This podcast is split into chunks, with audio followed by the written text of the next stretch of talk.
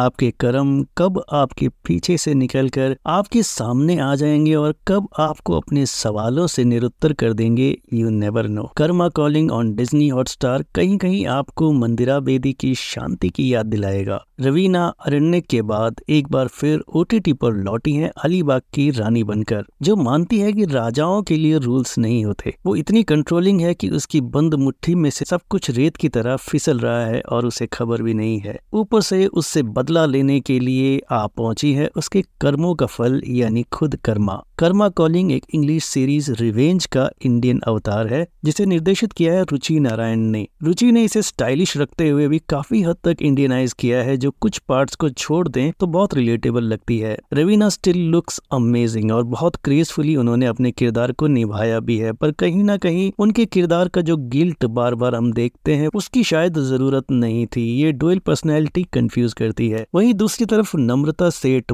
बहुत ही मैग्निफिसेंट तरीके से उन्होंने अपने किरदार किरदार को पर्दे पर उतारा है उन पर से आपकी नजर हटे ये वो होने ही नहीं देती क्योंकि ये पहला सीजन है तो स्टोरी को बहुत ज्यादा रिवील ना करते हुए पेस को थोड़ा स्लो रखा गया है और कैरेक्टर बिल्डिंग पर ज्यादा ध्यान दिया गया है रोहित रॉय जो फ्लैश में ज्यादा दिखे हैं इस बार आने वाले सीजन में उनका रोल इंपॉर्टेंट हो सकता है overall Karma Calling is a good watch for sure जिसे फिल्म की बात की रेटिंग रहेगी थ्री स्टार्स की